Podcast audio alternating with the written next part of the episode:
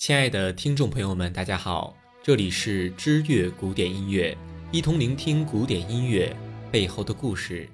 我是你们的好朋友斋里晨。今天我们要讲的是蔡文姬的《胡笳十八拍》，一部饱含血泪倾诉的千古绝唱《胡笳十八拍》。作者是东汉末年的一位女文学家，叫蔡琰，也就是现在我们所知的蔡文姬。而他的父亲便是中国很有名的史学家、乐师蔡邕。蔡邕在音乐、书法乃至天文学上都有极高的造诣。在中国历史上有部名琴叫焦尾琴。传说蔡邕在被贬官寡居江南时，出门游玩，看到一位老妇人正在用桐木烧火做饭，从燃烧的木头中散发出的香气奇香无比，蔡邕便开始注意到这块木头。蔡邕急忙从柴火堆中把这块木头捞了出来，引得那老妇大怒。蔡邕急忙道歉，并询问这块木头的来历。老妇觉得奇怪，一块普普通通的木头没有什么稀奇的。但蔡邕从专业角度上认为这是做琴的上品，老妇倒也大方，便送给他了。蔡邕用这块木头做了一架七弦琴，果不其然，琴声极其美妙动听，只是烧焦的一头无法去掉，便叫做焦尾琴。翻过头说蔡文姬。蔡文姬深受父亲的音乐熏陶，音乐造诣不必多说，他的《别鹤操》《离鸾操》都是其代表作。但他一生颠沛流离，早年丧夫。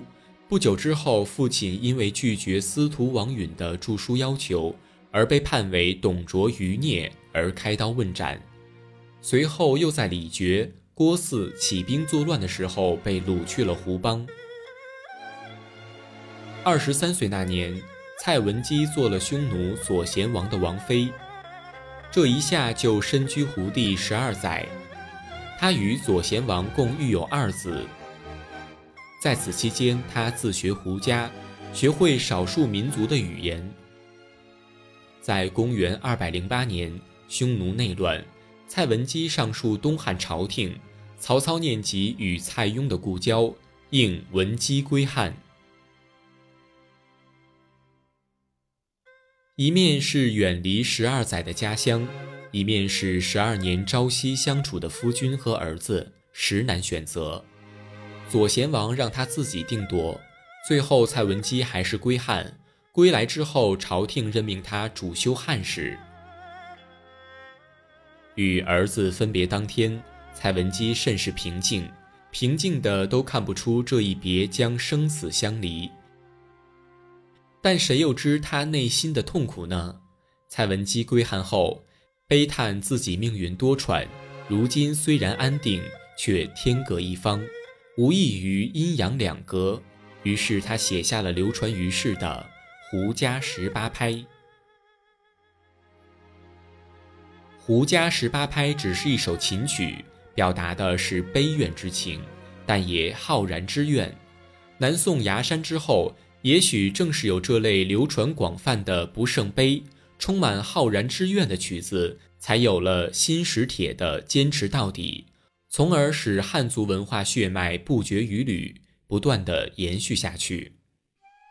八十多年后，当抗元的兵歌纵横北上时，种族与文化终得重生。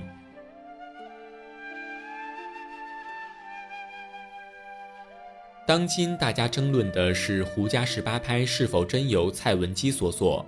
郭沫若在研究完《胡家十八拍》后，坚定地写道：“那是多么深切动人的作品啊！那是用整个灵魂吐诉出来的绝唱。我坚决相信这就是蔡文姬所作，没有那种经历的人写不出。”后来，郭沫若创作了五幕同名历史剧《蔡文姬》。其中《胡家十八拍》就是主线剧情，受到了观众的一致好评。这既体现了蔡文姬的才华，又肯定了《胡家十八拍》极高的艺术价值。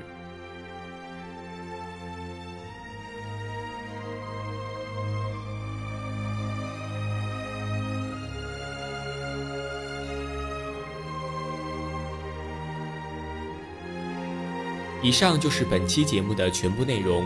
如果您对我们的节目有任何建议，请在微博或微信公众号中搜索“知乐古典音乐”并添加留言，我们就可以看到。我是斋里晨，感谢您的聆听，我们下期节目再见。